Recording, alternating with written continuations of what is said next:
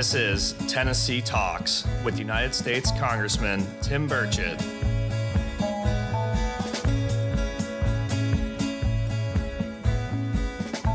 Hello, I'm Congressman Tim Burchett. Welcome back to Tennessee Talks.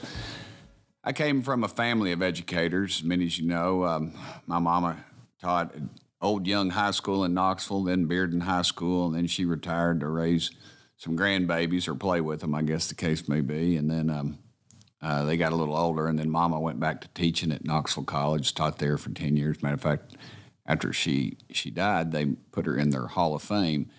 And Daddy, of course, was a, um, came to UT after the Second World War and became a dean and was dean of student conduct there and, and um, spent over 40 years at the University of Tennessee. So uh, I, my degree was in education and technological adult education to be specific with the trades. And uh, my sister is a, uh, a, certified to teach as well. So, um, so it's in my lifeblood, I guess. And public, public education, of course, it's once again in the national spotlight because many students' education needs were not met during the pandemic due to virtual learning. Some students, I guess, were also failed by their schools because politics corrupted what was taught in their classrooms. Luckily, in Tennessee, this isn't happening, or the schools put a stop to the nonsense very early.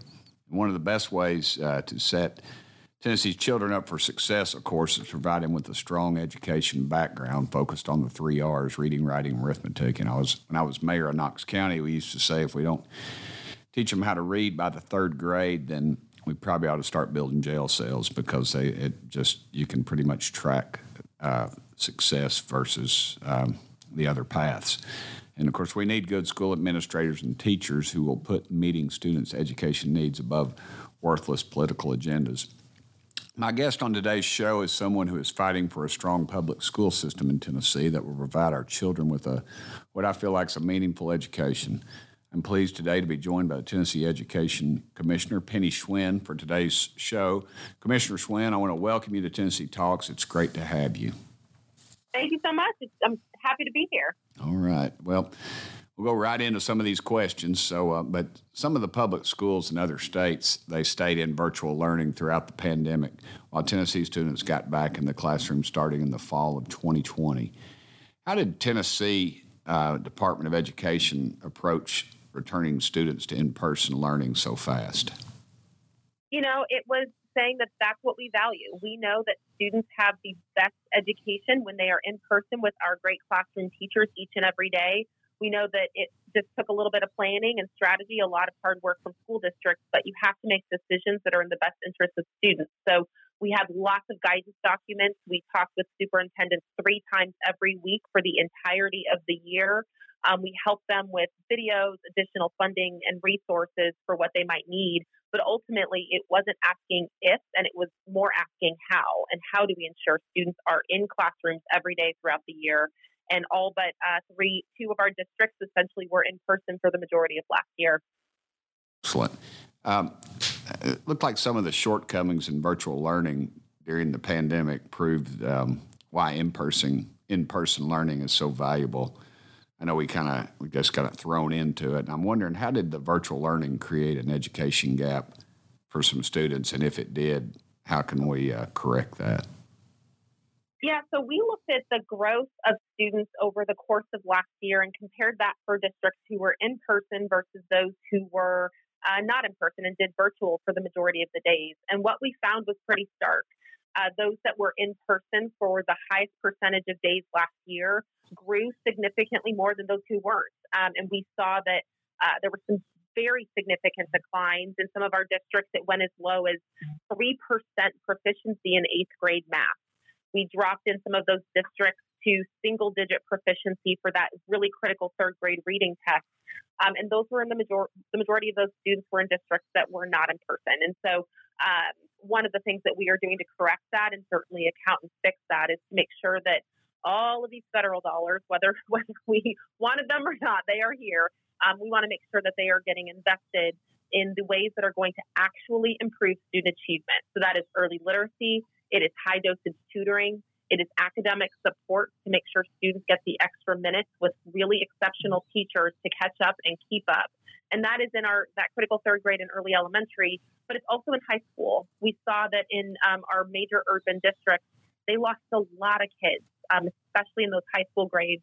We need to make sure that we get them back on track, high school diplomas, and into some kind of post secondary pathway. So we want to invest funding to make sure that we don't have this lost generation because they just weren't in school and not engaged. Excellent. Um, how do you feel like some of the challenges that are facing public education um, now, specifically since the pandemic has ended? I know you kind of covered that, but I'm wondering more specifically, how, how can we um, how can we correct those problems that were created? Yeah, and I think the, the three biggest problems that I'm seeing coming out of the pandemic one is certainly the academic achievement. Um, you know, we were at 36% proficient on that third grade reading test before the pandemic, which needed some significant work and improvement. But now we're down to 25%. So we've got to focus on academics. Um, we are doing that through a lot of work in early literacy. We have the largest tutoring program, a state-run tutoring program in the country. We are um, we now have summer school that is offered forevermore for students who might need that um, in all of our districts, which is phenomenal. We had 20% of our students in elementary school last year attend summer school who needed it. Um, and, and I think we're continuing to invest in those ways. I think on the other side, though, the enrollment uh, declines. As I said, we are uh, working with external partners and support to bring those students back and rethink how high school looks. We know that coming off of the pandemic, we've learned a lot. And so these innovative school models for CTE programs and post secondary programs that really put high school on work sites, put high school on college and TCAT campuses, and connect that pathway for students is going to be critical to redesigning and rethinking high school so it's more engaging um, and meets kids where they're at. But then I think that the third thing that we really have to think about are our teachers. We know that our teachers are tired. Um, they were sometimes teaching online and in person. They have been working more hours and certainly have had their own kind of family considerations across the pandemic. And so investing in our educators, making sure that we can really support them, whether that's through salary, whether that's through additional um, kind of supports at the school. Our teachers should not be nurses and counselors and social workers. They need to focus on academics in the classroom. So, how do we think through funding for for districts that provide uh, teachers with the absolute need that they have to focus on academics and let other people do those other jobs? I agree. I've always said that when I was the mayor, we dealt a lot with mental health in Knox County and, and how that our law enforcement was not equipped to do that, and that wasn't their job. And it's the same with, with our educators. It seems that we've, you know, they're supposed to be counselors and pharmacists and and everything else, and uh, and you know they need to be teaching, and that's that's their passion, and that's where they. I mean, they, they care about the kids. They wouldn't be in that profession, dadgummit. But you know, you've got to you've also got to reward them. I'm wondering with the with it getting over. Um, and you, you talked a little bit about that in summer school and other things. Are there are we rolling out any special programs in Tennessee um, that deal specifically with catching up with kids after the pandemic? And and and if so, um, how expensive are those? So the biggest program that we have is Tennessee ALL Corps, and that's the high dosage tutoring. Our districts, um, most of our districts are participating in that. And ultimately, what that means is that students are in groups of no more than three students at a time. They're focusing on either math or uh, reading for each semester, but they're getting that really targeted instruction from highly qualified folks. We've got 150,000 of our K through 8 students, it's a massive percentage. The other component is really focusing on reading and that early literacy. We're seeing that the pandemic really hurt our youngest grades in terms of learning to read. I've got a last year I had a third grader and a and a kindergartner and I'll tell you, trying to learn to read on a computer does not work. And so uh, we are really focusing on that early literacy through Reading 360. It's Literacy Month uh, in Tennessee in March, so really hoping folks can uh, can really focus on that early reading and early literacy. But it's over hundred of our districts really investing their federal relief funds on those early literacy programs, and frankly, the department's incentivizing folks to do that. We want to make sure that if you're going to get this additional funding, it needs to go to helping kids recover academically. That has got to be our priority. And I've been very, very pleased and excited about the number of districts who are really focusing on that early literacy, on that tutoring, on summer school, and then certainly for high school, making sure we develop programs that high schoolers actually want to participate in. Okay. Well, you know, I was I was in the state legislature. I remember there was a movement afoot to allow other people into the classroom to teach, and the mm-hmm. Um, I remember the example was given that Colin Powell, who was who was very famous, but um, back then he was really strong, and he had um, that he would not be allowed to be in Tennessee to teach history, and that, yeah. due to the fact that he was a large part of our history. And I, the, you all rolled out the Grow Your Own Teacher Apprenticeship program uh, recently, and and it it received approval from the U.S. Department of Labor. Uh, what does that mean for the teacher labor market in our state? You know, I think this is huge. And in talking with other states, uh, this might be one of the biggest things we do to get more folks into the profession. And, and just very briefly, what it is, is it says, look, we've got lots of future teachers who want to go into the profession, but there might be some barriers to doing that. And we know that teachers do their best work when they are able to study under master and mentor teachers who have been doing this for years. So, under this new apprenticeship model, Tennessee was the first state in the country to apply for it and receive it. It means that we can now use those Department of Labor dollars that come from the federal government, whether those are state labor dollars or down at the local level. And it helps to pay for the tuition, books, and materials for future teachers so that they can get their degree if they don't have it or get their credential. But it also means that instead of, you know, if it's anything like my experience, you're sitting in a basement with bad lighting, listening to how to be a teacher you are actually now practicing being a teacher with one of those mentor and master teachers. That practice and apprenticeship counts towards some of your credits. So you think about a district like Clarksville, where we have partnerships in Knoxville. What those teachers can now do is they'll take their classes, but they are working in public school systems under our amazing teachers, learning their craft and receiving a salary to do so. So it allows people to take care of their families. Many folks have kids or taking care of their folks. You want to be able to ensure that they can work full time, get that on the ground training and practice, and still get their degree or their credential. So it opens up lots of pathways.